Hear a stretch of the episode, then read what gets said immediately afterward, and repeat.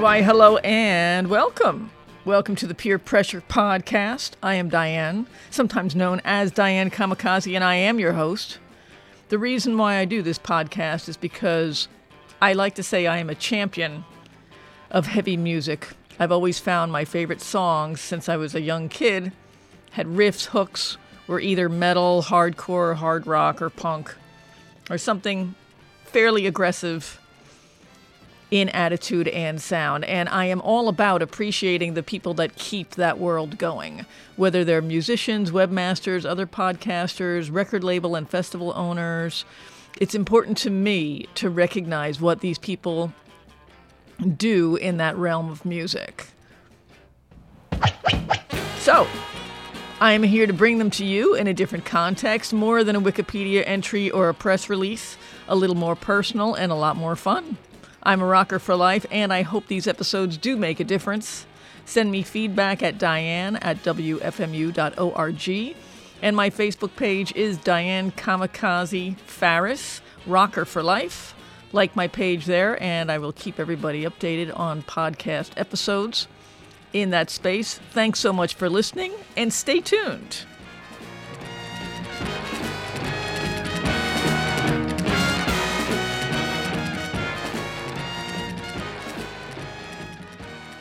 My guest today is Steve Miller, author of Detroit Rock City, and he will also tell you that he is a true crime writer. Steve was a member of The Fix and Blight and a contributor to Touch and Go. So that's who we're talking to today. The original airing date was July 25th, 2013. You can go listen to his very wonderfully curated set in the archives. You'll hear stubs of the songs on the podcast. Take it away. It's Steve Miller. Hello. How are Hey. you? I'm doing good. How's it going over there? Quite well. Thank you so much for joining us today. I heard you. You played. You, did you say you, in the readback you said no idols? You played. I did. You know, it's uh, really funny. The other day, that's maybe a week or two ago, I found the original lyric sheet for that. Oh. I have no idea what. I wasn't looking for it. Obviously, it was like you know in a mess of papers. Mm-hmm. That's a weird thing to have. now the lyric sheet you mean the lyric sheet that came with the record or No, like the lyric sheet that I wrote. that you wrote. wrote. Wow. Yeah, it was kind of a little bit weathered considering it was what 30 some years ago. Right, right. Well, yeah, that's kind of remarkable that you would actually still have that piece of paper. Yeah, I know. I have no idea how it held up. it's like, well, it, it got misfiled. That's how it got how I, yeah, exactly. it was yeah. held up. So um, Steve Miller is my guest, and of course he was the vocalist for the the Fix on the uh, that was the first Touch and Go record. Your, no, that was first on seven inch. Process of Elimination EP, which Oh, came it was. number of '81. Yeah, that is right, I think that was number right. four or 5 Mhm. Touching five, six, I don't know. And then was your first seven inch the first Touch and Go record? I've got that Uh, that you know, stuck that's in a my matter head. of debate. I'm going to say yeah. How's that? Okay, Yeah. okay, we'll say yeah. Vengeance, the Vengeance single is the first touch and go. And uh, and and you were also a member of Blight. I was. That's right. and uh, and now you have you've written a book. Well, you've written several books actually. Do you want to give us a little bit on your your authoring history, if you don't mind?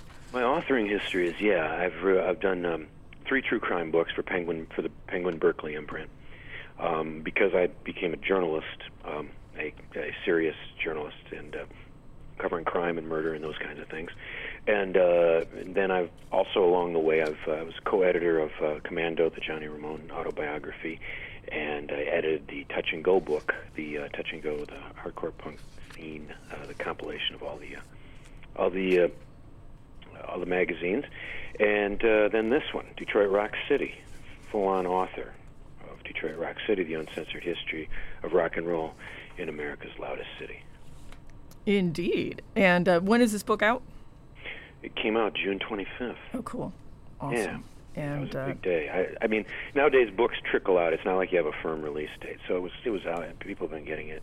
And also, by the way, I, I read the audio version. It's in an audio book. oh, And when they told me it was going to be an audio book, I, I said, "Really? Well, you know, they could send me the contract." I said, "Well, hey, who's going to read this?" And, and they said, "I don't know." But so, well, in the contract, I said I had I get to audition for the to read, oh, and, uh, and I passed, and I got to read it. And, And Mike to Clark, the uh, producer for Insane Clown Posse, and Kid Rock uh, did the uh, production chores. Produced an e- uh, an audiobook. Yeah, Interesting. yeah, yeah. Well, you knew. I don't know how it sounds. I haven't listened to it. Well, you have a great voice for radio, Oh well, thank you. so there, so there you go. Well, maybe I got a, a new career in, uh, in in reading books. Well, I think that writing books has been a pretty good career for you too. That's it's worked out all right. Kind of surprising. How Uh, did? It's all any kind of success is always surprising. I think. I don't know. Well, yeah, you know, I mean, a- a few years down the line, you got to look back and go, I guess that that was working okay. Right. Yeah, it's true. It is kind of funny because when you walk around, you're still yourself, right? You never think Right. like, "Oh, I did this, this, and this." You're still, you know, the same mess that you always are. Right, you know? right. There's no moment where you go, oh, all that weird stuff goes away, and I am just so. Absolutely not. Yeah. Absolutely not. I've got it all handled. People are a little nicer to you. That's about the only thing that happens. You, Well, and then, you, then- and- you worry about motive. right. And then more people are nicer to you. I you know. suppose, yeah. So it, it, it goes like that. What was the uh, the actual the opportunity to write the Detroit Rock book? How did it present itself? Um, it was something that I always just I wanted to read, and I kept Mm-hmm. waiting for somebody. I thought, oh, somebody's going to write this. I can't wait, you know, Yeah. because I'd read uh, Please Kill Me, and and and I think on the interim, I think uh, you know, Lexicon Deviled come out, Mhm, yeah. and uh, we got the neutron bomb, and I even remember reading uh, that that book Gig uh, about people's jobs and all these oral histories that were just terrific. But, and I said, well, wouldn't that be great? Well, we'll do this for uh, for Detroit. Somebody's going to do it. I'm going to read it, and that'll be it. And uh, So you over kept the on- years, I kept waiting, and nothing happened. You kept on going to the bookstore looking for Yeah. your book that you hadn't written yet. I did. I kept saying, "Well, it's got to be here," you know. Right. Um, and uh, finally, I found myself in a position where I could actually do it, and um, and I thought, well, okay, well, let's give this a shot. And, and when you say you found yourself in a position, was it more like time, connection? No, it was a, it was the- like where I had done a couple books. I was familiar with the publishing industry, Mhm. and um, you know, you don't do these things for free. And uh, I found myself with a really good agent, and um, you know, and he kind of, you know, he was he kind of said, "So what else you got? What do you got?" You know, and I thought, well, I'd always liked to, I always wanted to do this. And uh, this was after I'd done a couple true crime books, and I think this was after Touch and Go as well. Mm-hmm. Um, same year Touch and Go came out, and I said, "Well, I've got this idea," and uh, and it, you know, we kind of took it from there. And and what kind of and so if you hadn't so then you hadn't done the uh, the Johnny Ramone book at that point. Um, that had been a long time in, in process, put Mhm. it that way, um, because a lot of that work was done in, uh, in, of course, before he died, Right. Yeah. Yeah. Um, and so, um, so, uh, yeah, but no, I, I hadn't done. No, that hadn't actually. That hadn't come out. I'm trying to remember now. yeah. No, uh-uh. We were there was uh, that was in there was an in between time hmm there. That came out in the in between bef- after I signed the deal for uh, Detroit Rock City. So then, how did you even lay out how to approach Detroit, Detroit Rock City? Because it's such a very different book from the the things that you had been doing. I mean, You know uh, I started is I started with just a list, a list of people. If I were, if if I were to do a book or if I were to read a book like this, who would I want in it? Hmm. You know, and I just I mean the list is huge and uh Oh and so yeah. I just you know that's that's how I started. Mhm. You know, thinking about it. And I don't I don't know, I'm trying to remember now.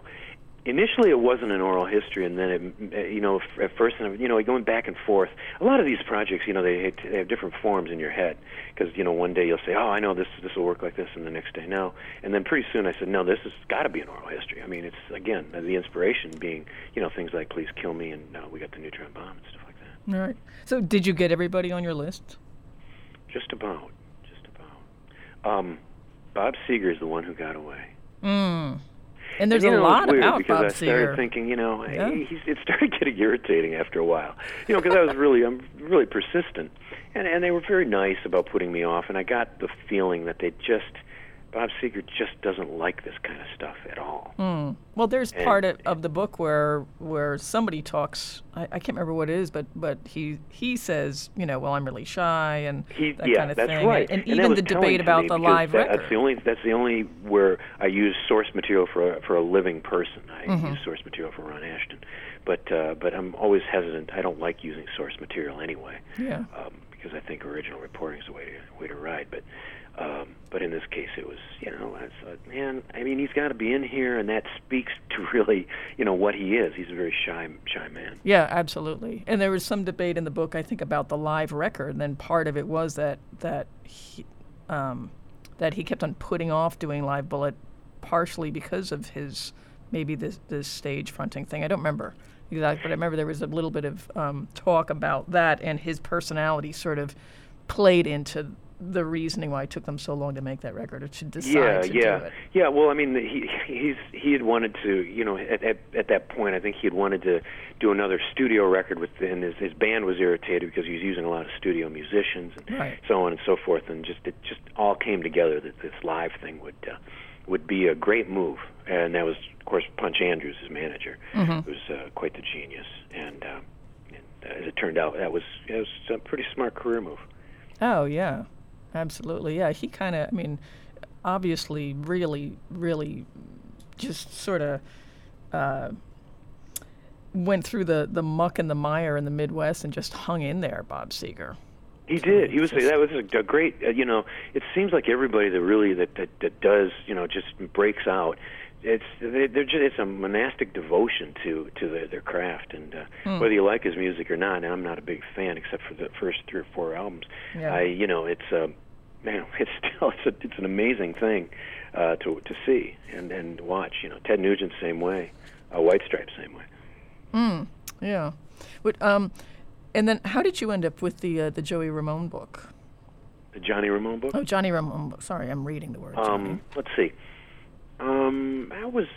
I'm trying to remember that how that worked. Um, let's see. I'm bound. I'm bound by contract. I can't talk a whole lot about it. Oh, okay. Um, so, I, but what I remember though is that I wrote a, a newspaper article. I was a national reporter at the Washington Times, and I was just uh, freelancing a story for the entertainment section. And I, I did a story on uh, on Johnny at that time. Uh, he was still alive in 2004, early 2004, and um, and uh, we began a, a relationship at that time. Awesome. And um, so for this book, oh, you know, we have a we have a question from a listener who wants to know, um, uh, can you get Suzi Quatro to play the East Coast? I think she's coming to America to play. She comes to America to play once in a while. Um, so any enterprising uh, promoter could probably uh, snap her up. Hmm. Hmm. I, I would. I would guess. I mean, I do know that uh, that she comes to Detroit quite a bit. Surprisingly. yeah.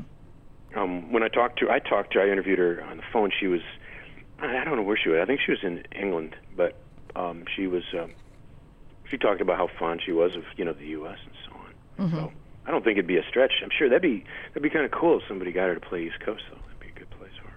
Oh, yeah. Any place would be a good place for her. All Yeah, yeah. Suzi She got to do old stuff. Yeah, yeah, for sure. Um, when you went into, so you said you started off like the approach for this book, like writing a list of people. Was there um, like a legendary rumor or incident or a particular subject that you really wanted to find out about, like that you had sort of read about or heard about, and that you really wanted to to kind of get the the skinny on in approaching the book? No, as as I want to, uh, you know, I, I, there's things that you grow up with and you kind of know about, and and just, uh, but there weren't any. I, I wasn't looking for for dirt necessarily. I was really looking to have conversations with some of these people, and and knowing that the more as you talk to people, you're moving forward, and you hear more and more things. Sure. And that's how you kind of string together conversations. In the book, you notice there's strings of conversations, and that comes from not because everybody's in the same room talking to me, but you talk to one person that leads to the next, and that leads to the next. So I kind of knew just from experience that's how a- any kind of story uh, storyline takes uh, takes shape Yeah. and so that's that's really how I did it. And and I would talk to people outside the, the people who weren't even in the book, and they were you know they weren't real players. They were you know maybe journalists and stuff that might that I'd, I'd know. They say, well, you know, if you're talking to so and so, ask them about this or, or something like that. Oh, right. Yeah, so of course. that was kind of cool. Mm-hmm. Um, uh, you know, like the thing about um, Grand Funk Railroad had um, roadies on stage with asbestos gloves to pull out the burnt tubes during the shows because they would inevitably inevitably blow tubes. Right. You know, they used tube amps, and they had these guys with asbestos gloves to pluck the tubes and put in a new one. uh, on the spot, you know. And I thought, man, somebody had told me about that, and I said, oh, I got to find out about this. Mm. Sure enough. Yeah, that's that's a pretty uh, pretty. For some reason, that stuck with me. You know, I thought, man, that's so rock. Well, there's like flames coming out of the amp, Right, and they're still right. going. Like, keep Cool. playing. We've got this handled. It's okay. Yeah, Um, it's under control. yeah. Just keep playing. right. Yeah, exactly. um, yeah. I oh, how much did you have to cut out of the book? You know, I I can usually deliver pretty much on word count, Hmm. and I think 140,000 words is what we had, what I had, and um, I, the only the only cuts, real cuts, came when uh, when the, the lawyers looked at it. Ah, And that's a long call. And this is a longer call in, for this book than I've ever had. And I'm, and I'm talking about I do true crime books that are like, you know, they're full of legal stuff. Oh, right. And, um, but this this because there's other people talking, and I'm and I'm try, I try to protect people. I don't want them to, you know, but it is, you know, the, the you know the um, book publishers on the hook, and so um, I- and I didn't fight much because I could see their point uh, several times. Uh, You can't identify this person uh, as uh, being a drug dealer, you know, that kind of stuff. right, right. I mean, I guess And and then oh, and, and the, the funny thing was too is when you'd go through and the one thing to to make sure is well, if they're dead, it's okay.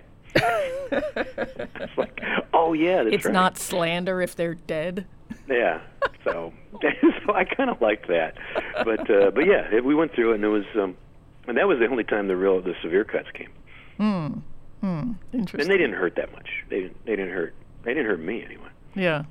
Uh, um, so, uh, was this book entirely different in terms of doing it um, than doing a true, true, yeah, true crime book? Oh man, it was a vacation. You know, I mean, because there's no life or death, and you know, and people generally, you you you, you don't worry. I never worry about reaction. In fact, I, I, I rarely read reviews, but um, um, yeah, at least you don't worry that somebody's going to kill you over it. Ah, ah. you know, and I mean, I, I I have a fairly steady influx of uh, of prison mail. Um, at, at my place, Really? and you know, you always think, well, if that person got out, would they really, you know, think they, think they, what are the chances they'd look me up? Well, But so- in this case, I don't think there's anybody that's going to kill me. probably not. But the, the three true crime books that you wrote, then, are they unsolved? Are they? No, no, they're all solved. People are in prison, mm-hmm. but people tend to get out of prison. People also have friends on the outside Oh, right. as well. Wow. But that's, you know, I don't know. Can't, you know, I mean, it can't, you can't let that really stop you Right. from uh, from doing a doing a yeah. job. Yeah, yeah. You know, and I love the way. Um, so, uh, the book is Detroit Rock City, the uncensored history of five decades of rock and roll in America's loudest city, and I love the. Um, excuse me. The uh, the the chapter titles. Love them. They didn't call them the Stooges for nothing. What happens in Detroit stays in Detroit. We weren't musicians. We were like an outlaw bike club.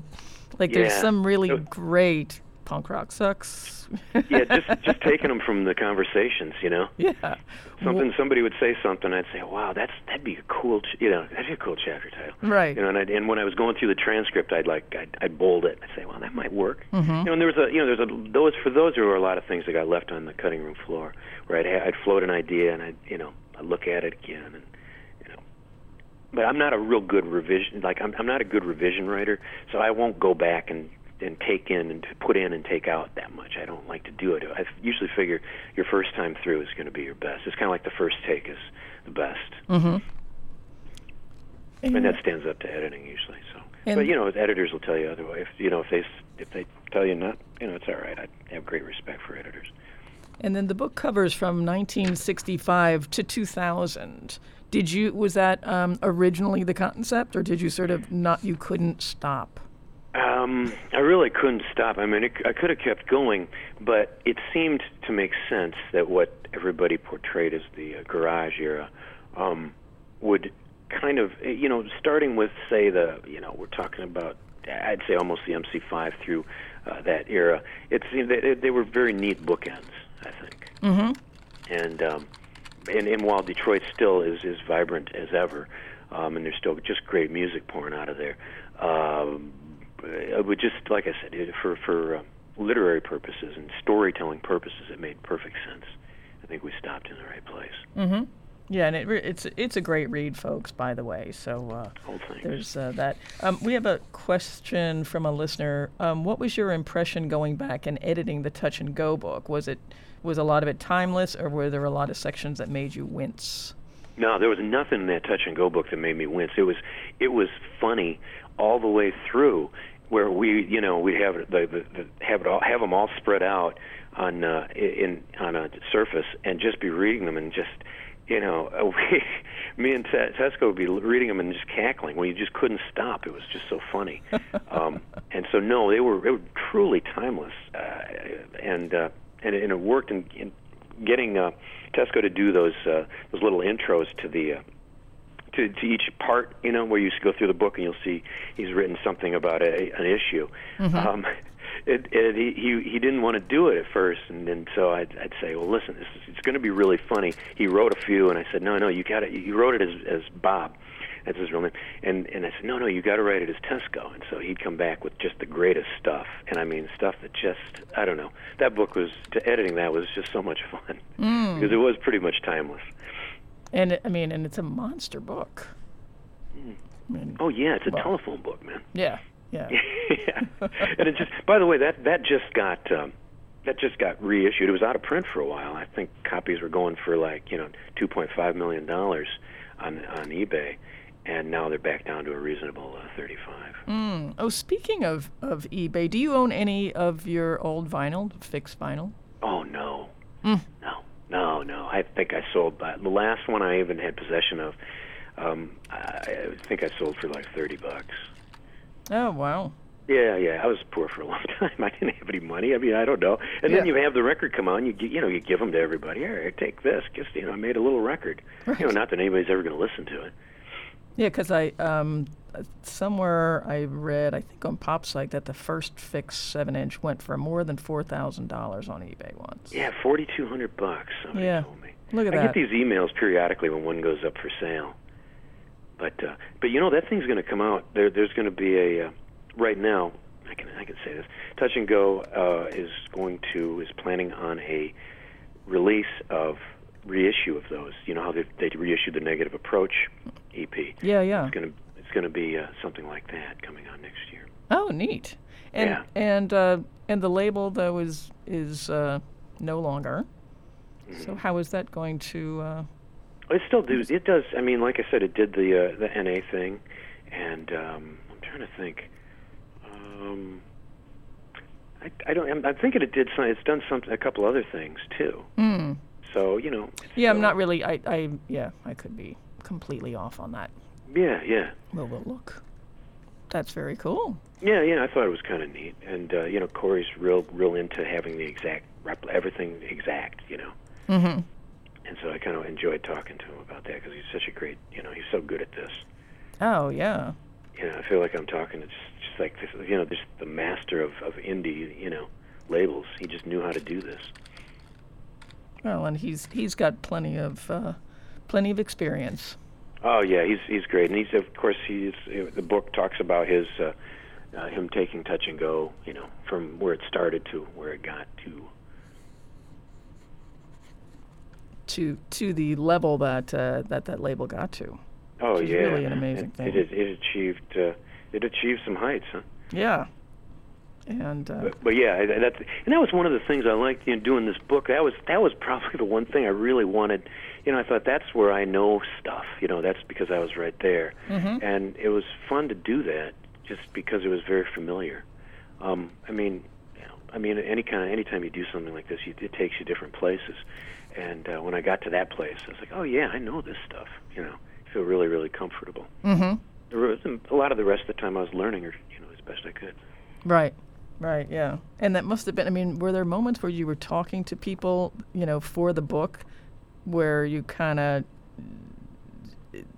where if you allowed yourself to get starstruck, you'd just be like, oh my god, I can't believe I'm having a conversation with such and such. Never. Isn't that weird? Hmm. I mean, I've never been. I, I don't know why. I've never really, uh, never really been like that. I mean, I'm not. I don't know.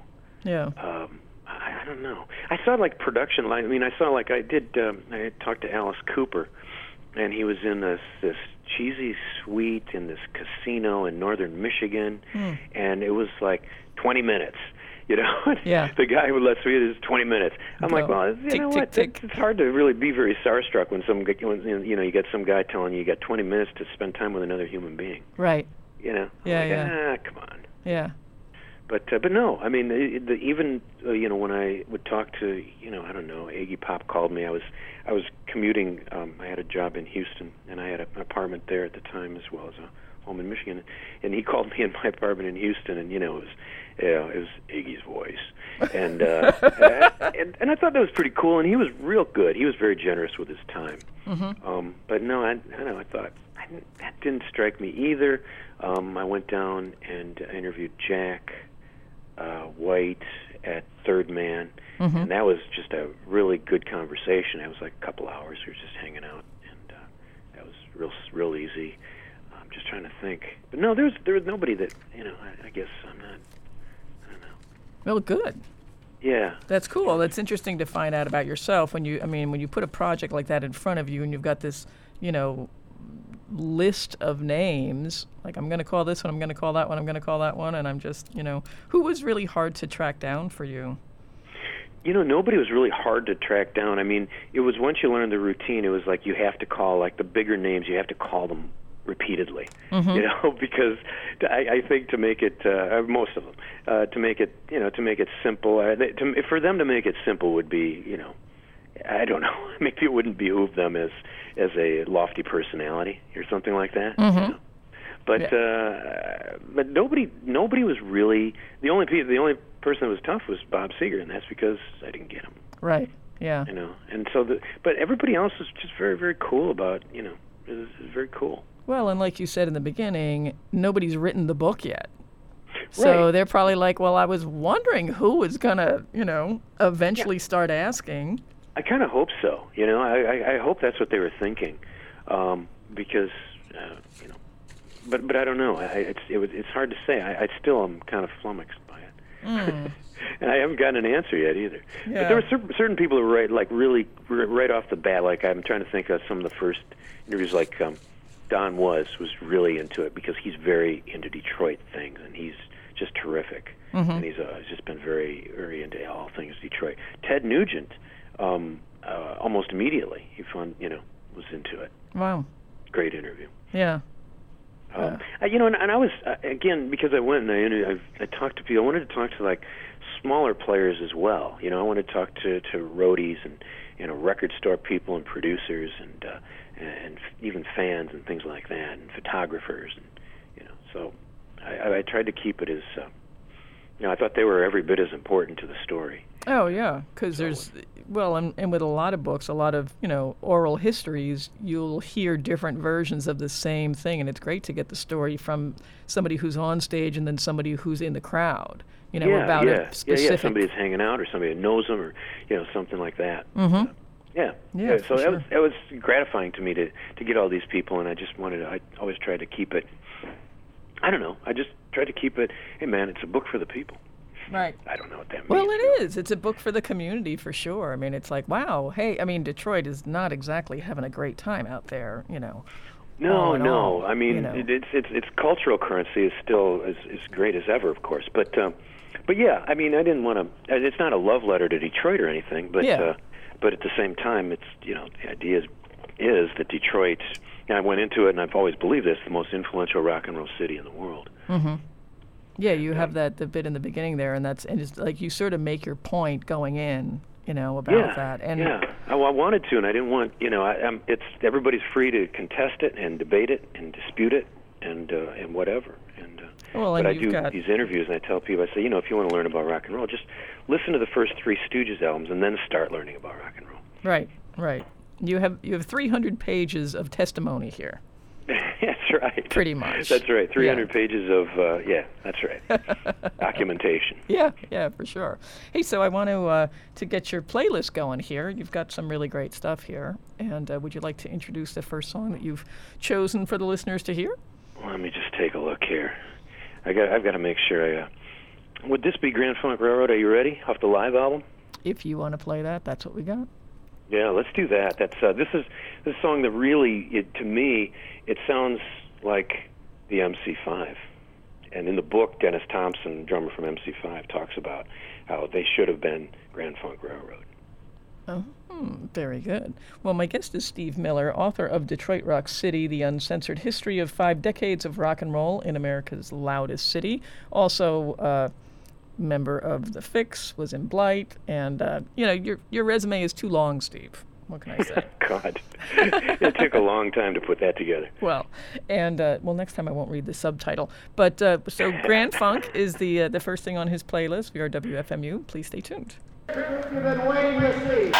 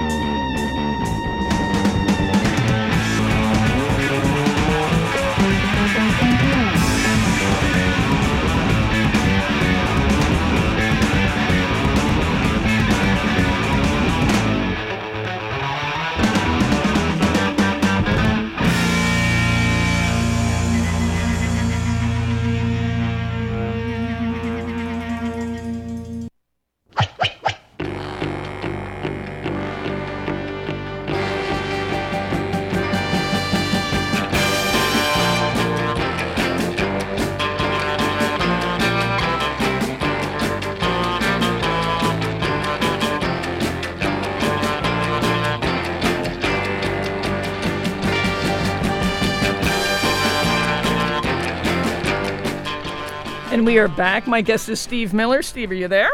I'm right here. Well, thank you for that fabulous set of music. Can we talk about that? Uh, those songs. We started with uh, Grand Funk, which you introduced, and then we went Sure, to- sure. I think uh, next was Born to Lose, uh, Live to Win by the Dirties. Yes. uh, out of Port Huron, Michigan. Um, told one of my favorite stories in the book, uh, just about their first tour, wrecking the van, the usual stuff. Uh, you know, just these guys are just totally great storytellers. Um, and, uh, and uh, at any rate, they did uh, the album uh, "You Should Be Sinning" on Crypt, which is a terrific album. Uh, we heard "Down the Corner" from the Go um, off "What You Doing," a Sub Pop uh, Sub Pop uh, record. I think it was 1999, I believe. Uh, New Gospel, Laughing Hyenas from You Can't Pray a Lie. I was uh, I'm happy to have them in anything. One of the most underrated bands ever. Uh, John Brannon really Oh, is, yeah. is the real Kid Rock. um, we know you're drunk. Mule off the wrong EP. Um, on Touch and Go Records, and Renegade, uh, Ted Nugent and the Amboy Dukes off of uh, Call of the Wild. Uh, that was uh, see, that was on their. Uh, let's see, I think that was uh, the, the second to the last. Uh, and Ted Nugent and the Amboy Dukes album. They did two great albums, Tooth Fang and Claw, and then uh, Call of the Wild. Mm-hmm. Um, those are the last albums, but uh, those were to me those are the best uh, Amboy Dukes albums. Everybody's going to differ though. Killer set. Thank you. Thank you so much. That's uh, that was uh, amazing. And, Detroit. yes, Detroit. And uh, you're going to be doing a little bit of your own sort of Detroit and Midwest tour with uh, with Tesco. Yeah, me and Tesco, um, because it made sense. The uh, Touch and Go book uh, fi- finally back in print, and me with Detroit Rock City, we teamed up and we decided we're just gonna, you know, throw a bunch of stuff in the back of the van and uh, and drive around the Midwest this weekend. So uh, tomorrow night we're going to be at Quimby's in Detroit. I mean in Chicago. I'm sorry, at 7 p.m. Uh, let's see, next night, uh, next day, uh, 27th of July at Vibes Music in Indianapolis, 4 p.m. And the next day after that, uh, Sunday, July 28th, at My Mind's Eye at 4 p.m. in Cleveland, or actually Lakewood. Um, and then we're then we're going to move it on.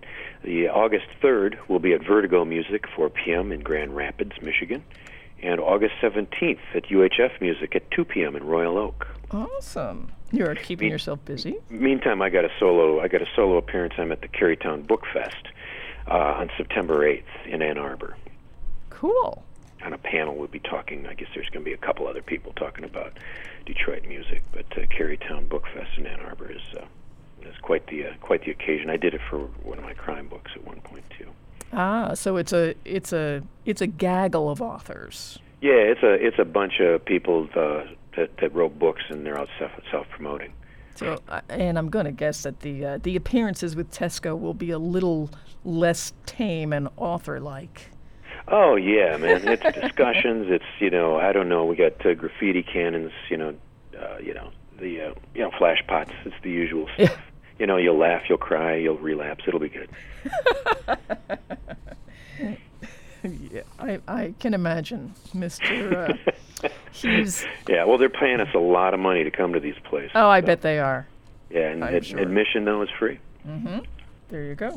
So you can, if you are out in the Midwest, you wouldn't be lucky enough to receive your own copy of Detroit Rock City from Steve Miller, and po- possibly get you know, get get insulted by Tesco Vee at the same time. You know. Absolutely. Yeah, Yeah. and come and you, you, you can pick up both. You know, you can pick up the Touch and Go book. You can pick up Detroit Rock City, Mm-hmm. and uh, you know, and we'll stand and and you know hand them over and just say you know, let's talk to you. And also, you have a very complete website um, of your own work.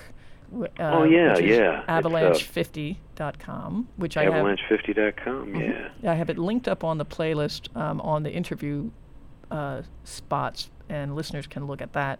And uh, and it's it's a it's a cool website. You got uh, Oh, thanks. got the Detroit Rock City book here. Now there's a different. Um, the illustration of the cover is it looks like just a De- Detroit skyline for the um, Take a look here. for the cover That of the is book on the Detroit Rock. City. That is a flyer from an Oh, appearance, in fact, that uh, that I did last. Uh, guess it was last week. What I, I'm, losing track. Oh, um, last week at Third Man Records in Uh-huh. uh, in Nashville. Oh, great. We had a panel down there, and we talked about a little bit about Detroit. We talked about the book. We talked about Detroit, and uh, and yeah, that was a nice flyer they did down there. Yeah. Yeah, for sure. Good. Are there photos in this book? There are photos in this book, Oh. really good ones. In fact, some never be never seen before. And and how did you procure the photos? Well, it was cool. I mean, I just, uh, you know, everybody was. Uh, most of all, I said, "I'll give you a book," I didn't have, didn't have a huge photo budget, and uh, you know, the cover is, is by Robert Matheu, um, a photographer, and uh, Photo knows lady. used to work for Creem, and uh, he's got his own own book. He did the Creem book itself, and uh, and the book uh, on Iggy and the Stooges, and uh, and he was. Uh, he was very uh, gracious and he, he contributed a number of photos and uh, there were other folks who had some great photos and you know people who were not not you know that I had I wasn't even aware people would come in a couple of them and say hey you know so and so was taking photos at this time and uh, that's always to me photos are always the most painful part of the book because it's you got to run around and chase everything down and uh, and it went very smooth for this for this project, and I was really happy. I had a uh, a wealth of riches, and what you see in there the uh, are the best of the best. Neat. That's yeah, and people were very cool about it. So it was. Um, so yeah, I was happy to have that. And and I, You know, oh, never seen before stuff. good. Well, then I will have to look at that. And I'm looking for. Let's see on Facebook. Is there a Def- Detroit Rock City Facebook page? Oh man, you know the Facebook page is like. I, I I know so I I know so little about uh, about this stuff, and I just have this uh, this genius doing it. His name is uh, Rich Topeka. He's just a he's just he's great. All I can say is you know the guy knows just about everything. He explains st- he explains stuff to me like this is why we do this now, and I just go yeah okay that's great whatever you want to do. uh, but that is yeah Facebook. It's uh, a Detroit uh, Detroit Rock City book. Let's see. I'm gonna. Uh, let's see if I can get this on here. Detroit. I don't know if it's gonna do it. Never mind.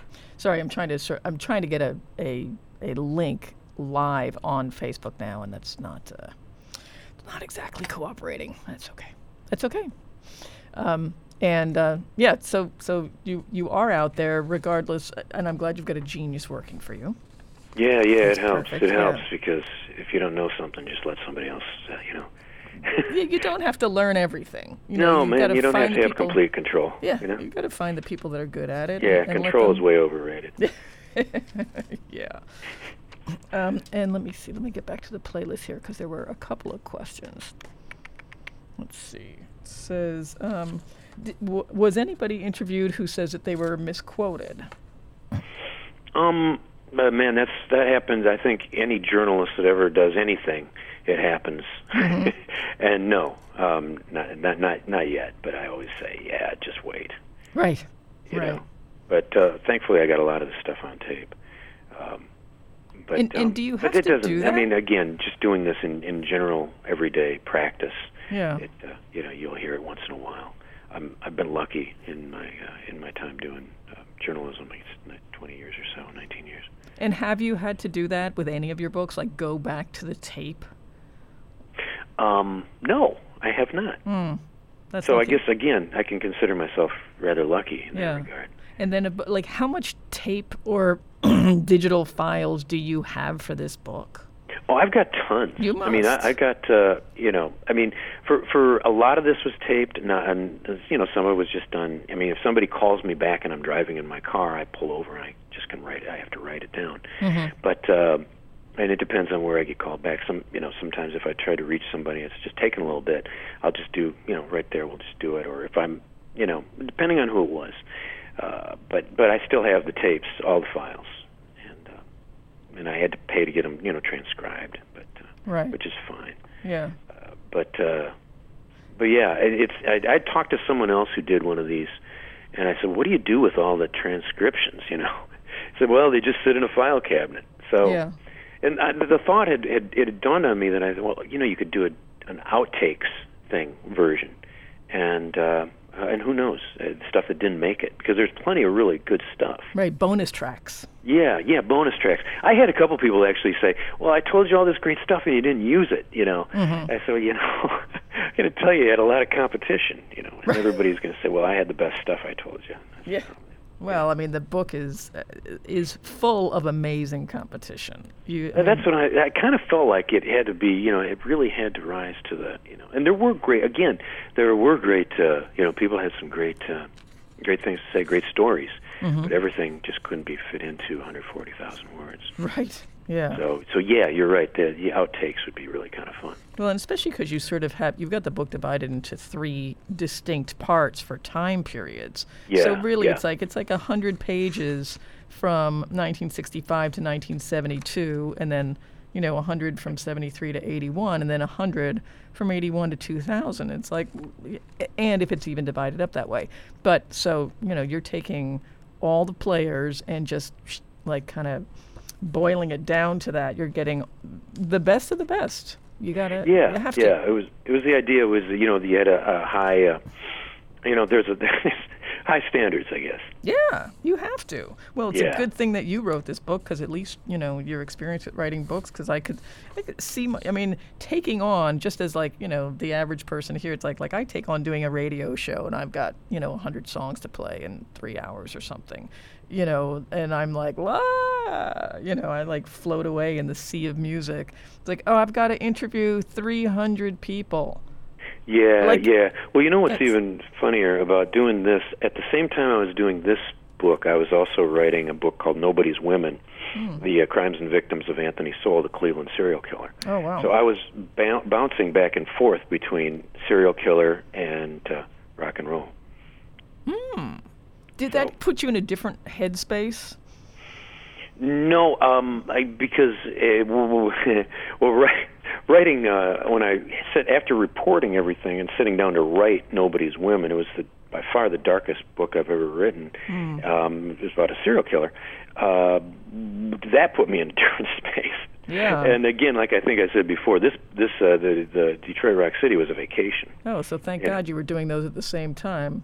And I was doing them at the same time. Yeah, but I So, mean, like, I, let me I go back was to the recording them book. at the same time. Like Yeah. the trial for Anthony Sowell came about the same time I was doing the reporting, so I just have to bounce back and forth between, Yeah. between the projects. Yeah. which was fine. That was that was okay. So you're like, wow, this is a really dark, tough day. Think I'll go work on the rock book. That's right. Exactly. At least you it. exactly. And so somebody not calling me back for the for for Detroit Rock City just didn't didn't matter as much. You Right. know, I, I couldn't take it quite as seriously. That's not going to phase you when you're like looking at, you know, Yes. yeah, like Writing about uh, various uh, various murders and discoveries. Yeah. Um, we have a question from a listener who says, um, if I could ask you if you have any recollections of violent apathy with uh, Dick Bowser and Kenny Knott. Is that is that yeah yeah of course I mean uh, one of the great uh, Midwest uh, uh, punk rock bands um, yeah I remember the, in the fix we played in uh, in Kalamazoo 1980 fall and this is you know before any of this hardcore stuff had really broke um, and there were those guys were at our show and um, and we went back to their place and listened to a bunch of you know bunch of their music. They were playing a lot of new wave, and we had this tape with uh, you know with like Discharge on it and, and, and Black Flag and the Germs, and, and that was I think that they said they told me later that was like turned their head completely around after seeing us and then hearing that music, and they were that was you know uh, but great, just a great. Just one more great band out of the Midwest. You got them to grow up a little bit. Yeah, yeah. I mean, just it's just you know they're just getting schooled. And uh, and then somebody else says, um, in what way did the music scene and the music industry in Detroit change because of the downfall of the city? No, n- not not at all. I mean, the downfall of the city has been gradual. Um, uh, despite last week's bankruptcy, I mean that was a long time coming. Yeah. Um, and I think again, I said that the cultural currency there is, is so you know it's a it's a definitely a very valuable uh, uh, valuable piece of currency. So uh, I don't think the downfall of the city per se. That downfall is more um, social, and when we talk, the music has prevailed obviously all the way through it.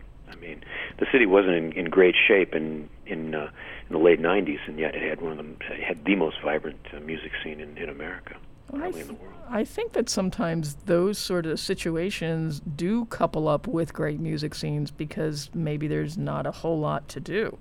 You know, Well, you know, in the book, someone explained it, and I can't remember who now. Um, but that you could, it was very feasible in Detroit at that time in the late '90s. You could have a part-time job and play in a band, and you were doing it. You were you were living the dream. I mean, for some people, that was all they really wanted. Yeah. And it just so happened that some of those bands were just really, really good. And maybe you know what making it means to someone is probably different. You know, if making it means you want to get on radio and and uh, and be popular. Well, that's that's a fairly simpleton's uh, version of making it.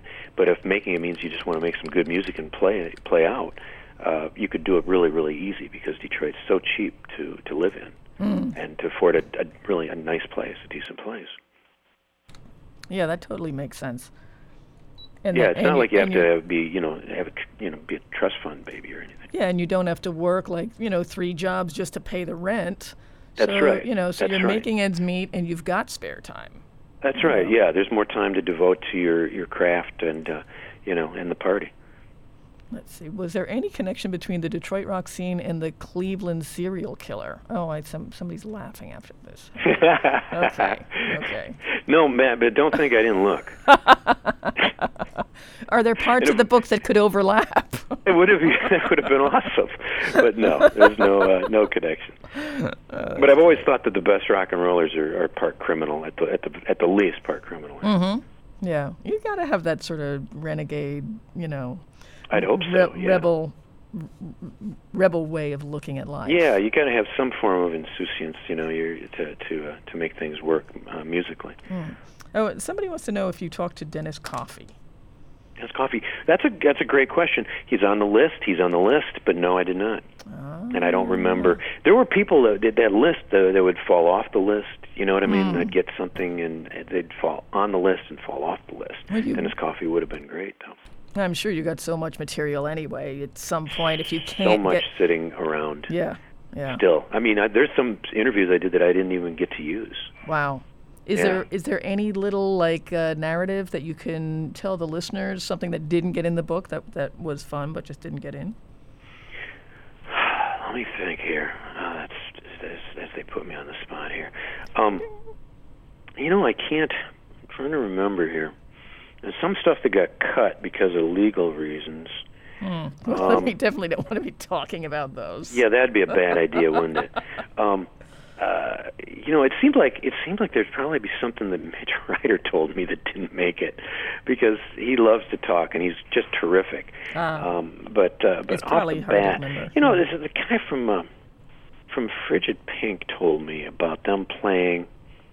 I forget what it was. Uh, them playing for Nixon um, on some big boat. Wow.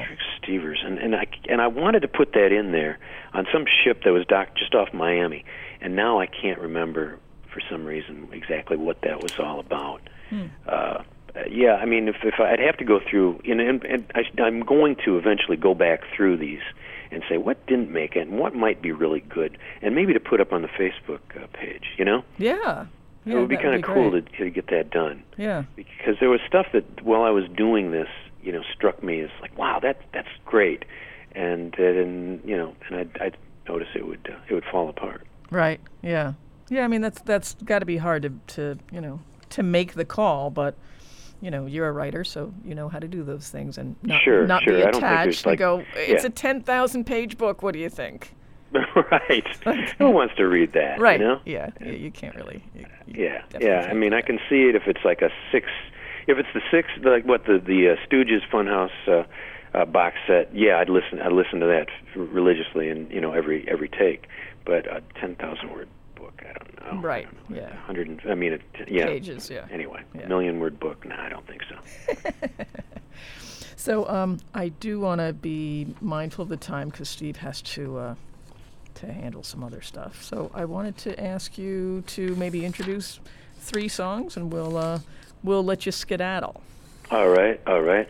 Um, let's see, Sweet Nothing, Sonic's uh, rendezvous band, uh, one of the great underrated bands Oh, yes. out of um, out of Detroit. Uh, Fred Sonic Smith, after the MC5, uh, put together a band, and this is this is probably the first time this is uh, anything about them has really been chronicled. And uh, anyway, this is live at Masonic Auditorium. After that, it'll be uh, Here It Comes, the Ramrods off of Give Me Some Action. Ramrods were a uh, kind of a mid-period band. Detroit didn't have the uh, the potent uh, uh, late '70s punk scene that uh, other places did have. Uh, the Ramrods were one of the bright spots, and they they uh, they did some good stuff and vastly underrated. Never, I don't think they ever played out of town, um, for that matter. So the, the ambition was probably their. Uh, uh, lack of ambition was their malady, and then uh, up all night, uh, SRC off of Milestones. Um, again, band signed to Capitol, uh, did a couple of terrific albums, and uh, yeah, they could have been bigger. They might have been bigger with the right uh, right management, but, uh, but that's all right. They did great music, and really, that's its own reward. Yeah, they were one of those bands. I I never uh, never heard of them. Really? Never. Okay. Well, that's know. this is cool, and that's what you know. Part of this book, with the the wish was, like, wow, can I shine a light on some of these bands that people may not have heard? And I, and I thought about this. I didn't have a target audience, but I thought, well, there's going to be boomers who want to read about so-called boomers want to read about the MC5. You know, they fancy themselves rock and roll people still, um, and and so on. But then they have to read through the book, and they have to listen. Like they have to read about the hyenas. And so, if I can turn anybody on to the greatness of the Laughing Hyenas, or or Mule, or or, or the Go, or something like that, I'd be really really happy. Yeah. And then vice vice versa, going backwards. Somebody that you know reading it and going really into the Go or, or or something like that, or Electric Six, goes back and says, "That's SRC. What is this?" You know. Mhm yeah, I was totally because they were introduced really early in the book, and I kept on like having to look them up. I'm like, who's SRC? Well, it's Like, cool because then you know that, and I've, this has happened to me so many times reading reading things, and I say, "Who is this band?" And if they say something interesting, then I want to know who they are. I want to listen to them. Of course. So that's the idea, hopefully. Yeah, no, and it's really successful because there's a whole lot of you know cross pollination, and then you know you've got rock fans and music fans who are going to read the book. So if there's anybody in here, you know, f- that's mentioned for any amount of time, or somebody who's really been in the scene, it's like, oh, I want to hear who this band is. Right? Yeah, yeah. Yeah. It's that curiosity factor, which I think is just uh, you know, it, it's I, I- I don't know. Lack of curiosity kills the cat, right? Yeah, for sure. Oh, we could all become jaded and you know Right. you know, Yeah. just hang Yeah. out and do nothing. But but uh, read the book, Detroit Rock City, and uh, Steve Miller has been my guest. Uh, you've got the Midwest tour starting tomorrow, along with Tesco Vee. Those of you in Chicago, Indianapolis, and Cleveland should uh, definitely come and you know pelt rocks and garbage at least at Tesco. you know, Exactly. And uh, and buy the book from Steve. And uh, his website is avalanche50.com. And there is the Facebook page, which is Detroit Rock City Book. Steve, thank you so much. Thanks so much It's for having so me. awesome, and really just cool you know, I think the book is the book really works, and like you know, just in terms of being sort of playing like tag team and being like a kiosk for what to look for next. You know, in terms of like you know, unearthing some things in Detroit and really bringing things to light. So, I know you're not necessarily like yay team yay my community but it really works that way i think it's you know it's great Well- and it's got a perfect perfect spot Oh well, thanks. If that's a byproduct of it, that'd be that's that'd be great too, because it's that's not a bad thing necessarily. Yeah, no, Detroit not is- at all. You know, especially right now that that you know Detroit is, you know, the armpit in terms of you know economics, and you're like, oh, like the jokes, the Detroit jokes are coming back. You know. Oh yeah, yeah, yeah. That's it's sport. yeah, yeah, exactly. Which is fine. and Some of them are really funny, so that's that's cool. Yeah. So we're gonna go with uh, uh, another couple song, songs from Steve, and I'll say goodbye to you now. This is. Uh, All right. Thank you so much, and uh, All right. Th- thanks again. and uh, we're gonna go into some Sonic's Rendezvous Band. This is Sweet Nothing. Stay tuned. Oh, it's a tune called Sweet Nothing.